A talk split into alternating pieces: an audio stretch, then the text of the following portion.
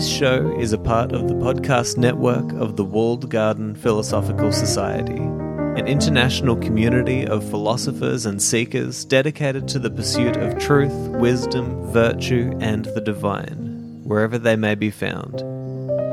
To find out more, go to thewalledgarden.com. Hello, and welcome to another episode of Soul Searching with Seneca. Now, today I'm going to be continuing on from the last episode, Seneca on premature suffering, uh, and we're going to be, uh, you know, reading a few more passages from Seneca's thirteenth epistle, where he's uh, again encouraging us to to become not the slaves to uh, the narratives that run through our mind about future evils to come, right? Which is so often the case. We are the slave to these narratives because we suffer more than is necessary, and we suffer before the thing has actually happened to us. So, if you haven't listened to the previous episode, then definitely go back and check that out. Seneca on premature Suffering Part 1. And uh, today we're just going to be continuing on that line of thinking. So I'd like to read from uh, about halfway through verse 8. He says, quote, My dear Lucilius, we agree too quickly with what people say. We do not put to the test those things which cause our fear. We do not examine into them. We blench and retreat just like soldiers who are forced to abandon their camp because of a dust cloud raised by stampeding cattle, or are thrown into a panic by the spreading of some unauthenticated rumour. And somehow or another, it is the idle report that disturbs us most.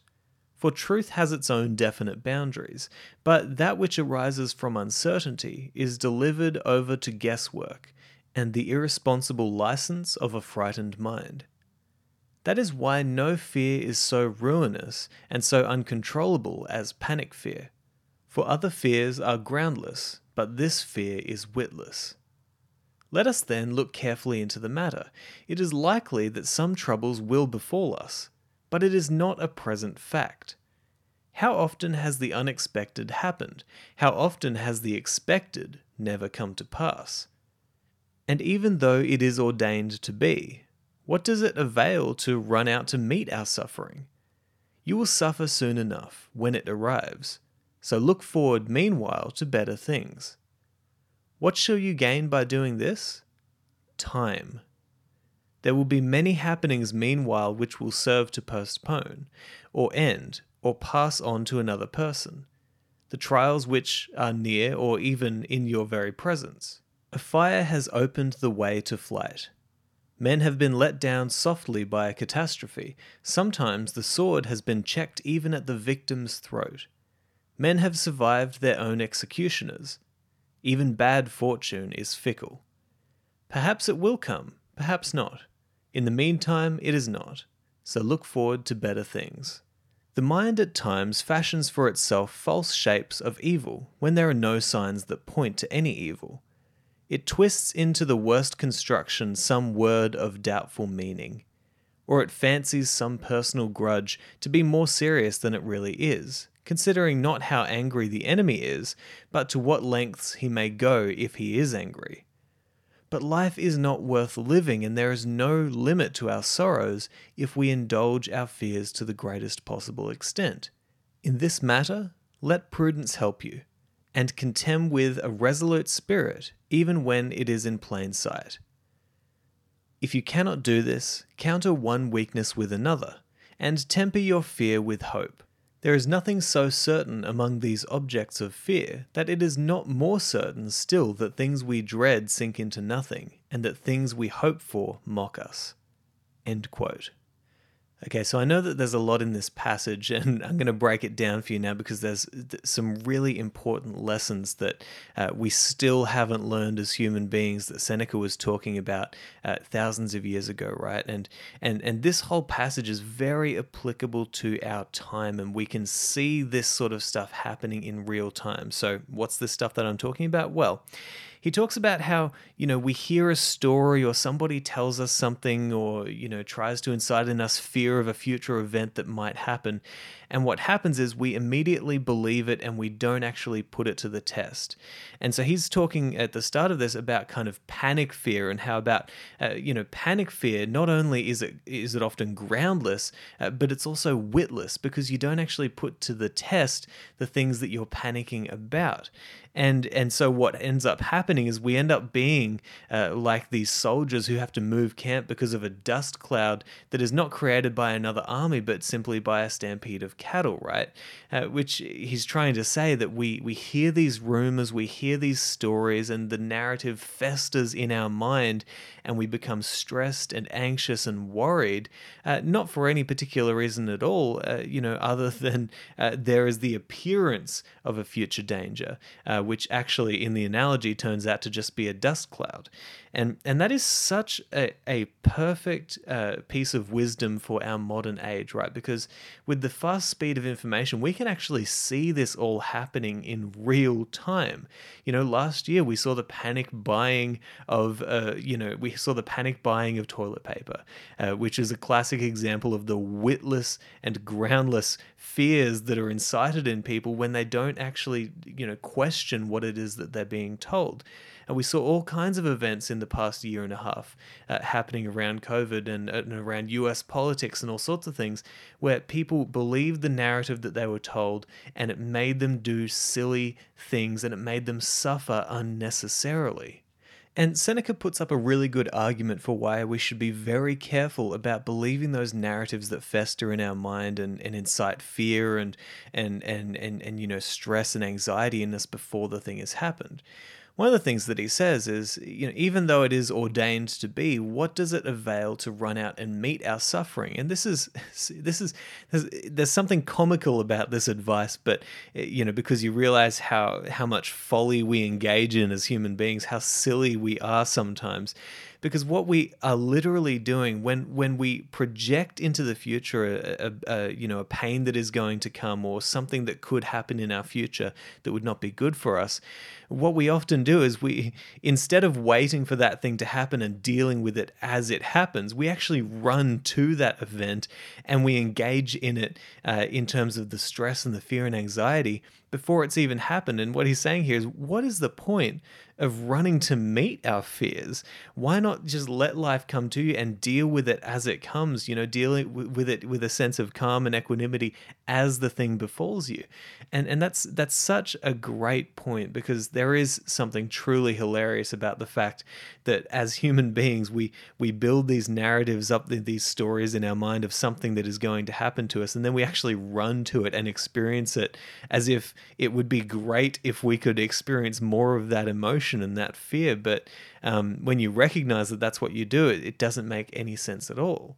And as I mentioned in the previous episode, it is actually helpful to recognize that this is a pattern that we engage in and to, to recognize that there might be some utility in it if we could turn it around in our favor, right? And and so, you know, maybe instead of just running to these fears and, and, and anxieties prematurely and, and just letting them fester in your mind, what you want to do is you want to run towards them, but with courage and with a voluntary sense of, I'm going to see that if this thing does happen, I want to be prepared to face it, right? And so that means not being overcome by the anxiety and the stress of that future evil, but but actually, you know, being methodical about your approach and being reasonable about your your approach and saying, well, if this thing does happen, what am I going to do to remedy the effects of that event? You know, what am I going to do to make sure that I can face it with courage, with calm and and and you know, with with wisdom. And, and now that is a much better approach than just letting it fester in your mind mind and experiencing all that anxiety because that's actually voluntarily accepting the possibility of something bad happening to you in the future and you're facing it head on. And when you do that you will set, you will create a sense of calm about yourself because you know that you're prepared for it. You're not just waiting for something to kill you you're actually moving towards something and saying well if it happens I can face this and I can bear it with strength and courage and wisdom. And so that's something to really think about. But Seneca just makes such a great point, which is that it doesn't make sense that we run towards these fears and, and get so bogged down in the narrative right before it has even happened. And one thing that he says here, which I really like, you know, he says, You will suffer soon enough when it arrives. So look forward meanwhile to better things. And we'll touch on that later. But he says, What shall you gain by doing this?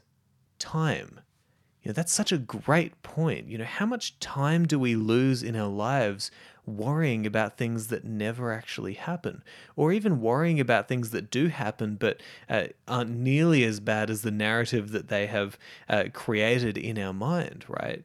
How much time do you waste in your life suffering unnecessarily and prematurely?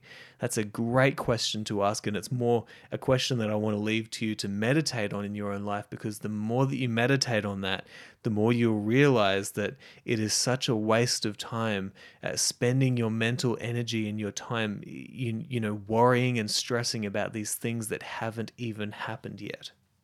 And I want to touch on this idea that he suggests we should look forward to better things instead of fearing these things that are happening in the future. And, and, and I think there's a great argument that he makes here because he ultimately suggests that if it comes down to us choosing between hope and fear about the thing that is going to happen in the future, we should probably choose hope. So I'll run you through his arguments for why we should do that.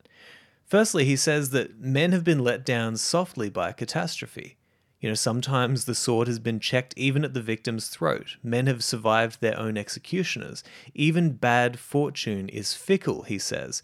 And this is a key understanding. Like we talked about before, how many times in your life have you stressed and worried about something that you thought would happen, only to then find that it either didn't happen or it was much less frightening than you had made yourself believe in your mind, right? So bear that in mind while I build Seneca's argument here, because he goes on to say uh, that perhaps it will come, perhaps not.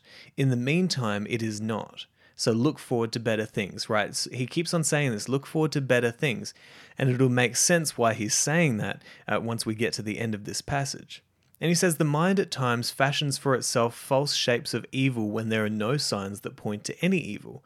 It twists into the worst construction some word of doubtful meaning, or it fancies some personal grudge to be more serious than it really is, considering not how angry the enemy really is, but to what lengths he may go if he is angry.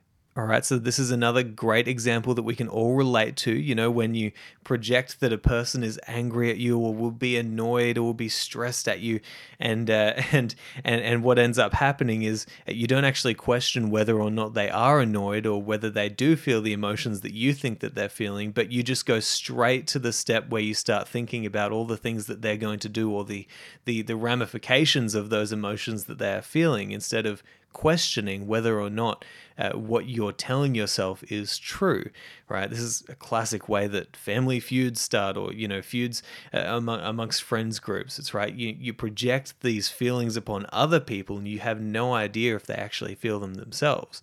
So he says, But life is not worth living, and there is, there is no limit to our sorrows if we indulge our fears to the greatest possible extent.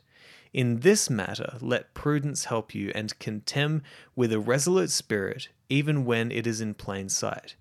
If you cannot do this, counter one weakness with another, and temper your fear with hope. Okay, so I think this is a really important point uh, that Seneca makes here, which is that life would not be worth living if we took our fears to the greatest extent, right? And that's something really to think about. If you kept on letting those narratives simmer in your mind and making you stressed and anxious to the fullest degree about what could potentially happen to you in the future, then life would not be worth living. It reminds me of this quote from Seneca where he says, uh, Why do you, uh, I'm paraphrasing here, but he essentially says, Why do you cry about this when the whole of life calls for tears? Uh, you know, uh, why are you worrying about this tiny little thing when, you know, the tragedy of our life, you know, the, the, the mortality that we experience, the, you know, inevitable death of ourselves and everyone who we love around us, you know, that stuff uh, you know, why would you worry so much about this other little narrative that you're playing out in your mind when all of life calls for anxiety and stress. And so uh, it, it's kind of a backwards way of saying, listen, um, maybe this narrative that you're playing out in your mind of a future evil is is not so terrible as it, it, it might seem. And he makes the point that uh, you know if you cannot do this, then counter one weakness with another and temper your fear with hope. Like he kept on saying, you know, look forward to better things and temper your fear with hope. Now, you might remember a previous episode where I discussed Seneca's thoughts on hope and fear. He believed that they walked side and side with each other. They're both projections of either a good or an evil that is to come in the future that has not come yet and that may not actually come. And so uh, he suggests that we should bring our focus, like we talked in a couple of episodes previous, bring our focus back to this day, back to this moment, and face each moment, uh, you know, with with virtue and equanimity and calm and and and with discernment, right? Uh, instead of just imagining all these things to come. But he does say here that if you must pick between, you know, fear and and and hope, you should go on the side of hope. And here's why. He says, there is nothing so certain among these objects of fear that it is not more certain still that things we dread sink into nothing, and that things we hope for mock us right? And so he brings the whole argument together here, uh, which is that look at your life, look at all the times uh, that that you know you feared these things of the future that you made up these narratives in your mind or you believed the narratives that were told to you about some terrible thing that's going to happen and look at all the times that that thing either didn't happen or, was a lot less stressful than you had made it out to be in in your meditation of that thing right? And and so he says look that happens and also what happens is that our hopes mock us. You know, we project these hopes onto the future. This is what I want to happen. And then, you know, it's like that old saying, you know, God laughs at the person who has a plan for his life or something like that. Uh, I'm paraphrasing terribly, but, uh, you know, you have these hopes and then, you know, life just goes a completely different direction. And so, in that way, hope does mock us, right? Because we think that we can control something about the future, but we just can't. And so Seneca says here, uh, listen, if it's true, that we are actually terrible at predicting anything about the future, uh, then we might as well remove our predictions and stop telling ourselves these narratives about what will happen in the future. But if you cannot do that, then replace your fear with hope right? Try to replace your fear with hope for the future.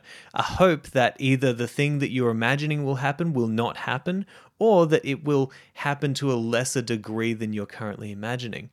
And that makes so much sense to me and I, I, you know I hope that it does for you as well because it is so much better to face life with hope than it is to face life with fear hope will put you in a stance where you're looking forward to better things. You know you've got a positive outlook on life. You you you know that you, know things won't be quite as bad as what you make them out to be in your mind but fear is just going to lead you to stress and anxiety and and and worry that is premature and unnecessary right? But but hope is going to give you a sense of calm as you go about your life and i i certainly uh, believe that this is a, a sound psychological principle that you want to shift your fear over to a hope that things won't go quite as bad uh, or that they won't happen at all.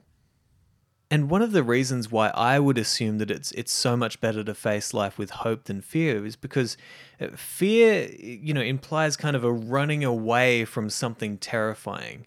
Hope implies a moving towards something that is beautiful that to me is enough for me to recognize that this is this is a sound principle to live by right? Because you don't want to live your life with with a fearful and and stressful state you know imagining that it's only going to be terrible for you it's only going to be bad what's going to happen will only be bad for you. You, you know you might think about the the phrase amor fati you know love your fate there's a certain hope that exists within that phrase alone, within that way of living, because you're saying that whatever happens to me, I will get the best out of it. I will take what I can from it and use it for my benefit. That's a certain hope that you instill within yourself that you will be able to show up in a certain way and you will be able to see the benefit that exists within anything that happens to you in your life, including the trials That's a much better way to live your life than to live it in a constant state of fear and anxiety uh, and, and, and, a, and a kind of, uh, you know, running away from life. And you know, Seneca seems to think that uh, you know we should avoid this fear at all costs, right? Uh, even if it means just believing what you want to believe, right? He says in this next passage, he says, "quote Accordingly, weigh carefully your hopes as well as your fears, and whenever all elements are in doubt, decide in your own favor. Believe what you prefer." Even if fear wins the majority of the votes, incline in the other direction anyhow, and cease to harass your soul, reflecting continually that most mortals, even when no troubles are actually at hand or certainly to be expected in the future, become excited and disquieted. End quote. All right, so there's a great message hidden in this this passage, and here's what I take away from this. Right, here's what I think Seneca is trying to say here. If it's so easy for us to believe that something will happen in the future that hasn't happened yet, and then to believe that it's going to be very bad, and to believe that to such a degree that we feel those negative emotions and stress and anxiety in, in you know in our souls, then surely we could also believe the opposite and you know believe it to in a certain extent that it creates a sense of calm and equanimity within us and a sense of, of, of courage and forward motion in our lives as opposed to being restrained and and in that state of fear um, you know wanting to run away from life. This is a very good point that he makes. I, I don't think he makes it explicitly but I, I t- certainly take it away from this that it's important to realize that, you know, so much of the time when you feel stress and anxiety, it's not based on fact, it's not based on truth, it's not based on reality, it's just based on a belief system that's going on inside of you, right? A narrative that is playing itself out. So you might as well turn that belief and that narrative around in your favor towards a better way of being, to hope, not to fear. You know, to, to face life with courage and equanimity, not with, you know, not, not with this sense of stress and anxiety that only pulls you back into in, into, you know, a less favorable way of being. And he goes on to say, no one calls a halt on himself when he begins to be urged ahead, nor does he regulate his alarm according to the truth. No one says the author of the story is a fool, and he who has believed it is a fool, as well as he who fabricated it. We let ourselves drift with every breeze, we are frightened at uncertainties, just as if they were certain. We observe no moderation. The slightest thing turns the scales and throws us forthwith into a panic. End quote. So with that, I'm going to encourage you to question yourself. The next time, you know, you're having fear or anxiety over something that is, you know, potential on the horizon, right? Over something that has not yet happened but you believe might happen question yourself you know question what are the belief structures that you are currently using in your mind what are the narratives that are playing out that you don't actually have to believe you know what are the stories that you're telling yourself that you have fabricated uh, and that you now believe fully as if they are certain right these are great questions to ask yourself. And then to imagine, well, do I want to face life with this kind of fear and anxiety and stress, or do I want to face it with hope for the future? Uh, or at least, do I want to face it, uh, you know, moment to moment with uh, strength and virtue and equanimity, uh, you know, as things come to me, not necessarily before they come to me? Uh, there's all sorts of questions that you can meditate on that can help you and, and, and bring you into an alignment with reality and not necessarily with the narratives that we constantly tell ourselves about the future and what it, it might be like. And to the extent that you can question yourself in those moments and, and pause and actually wake up from the dream that you're dreaming and, and live in the real world, uh, you know, you will find a greater sense of calm and you won't be so bogged down in the stress and anxiety and worry of things that have yet to come. So, anyway, I know this has been a long episode. I'm going to leave it there with you. I hope you take a few things away from this. I certainly have enjoyed diving into those elements of, of Seneca's uh, 13th letter. And there's still two more episodes that I want to do on this letter in particular, but focusing on different subjects. So, again, I hope you've enjoyed this episode, and I'll talk to you next time.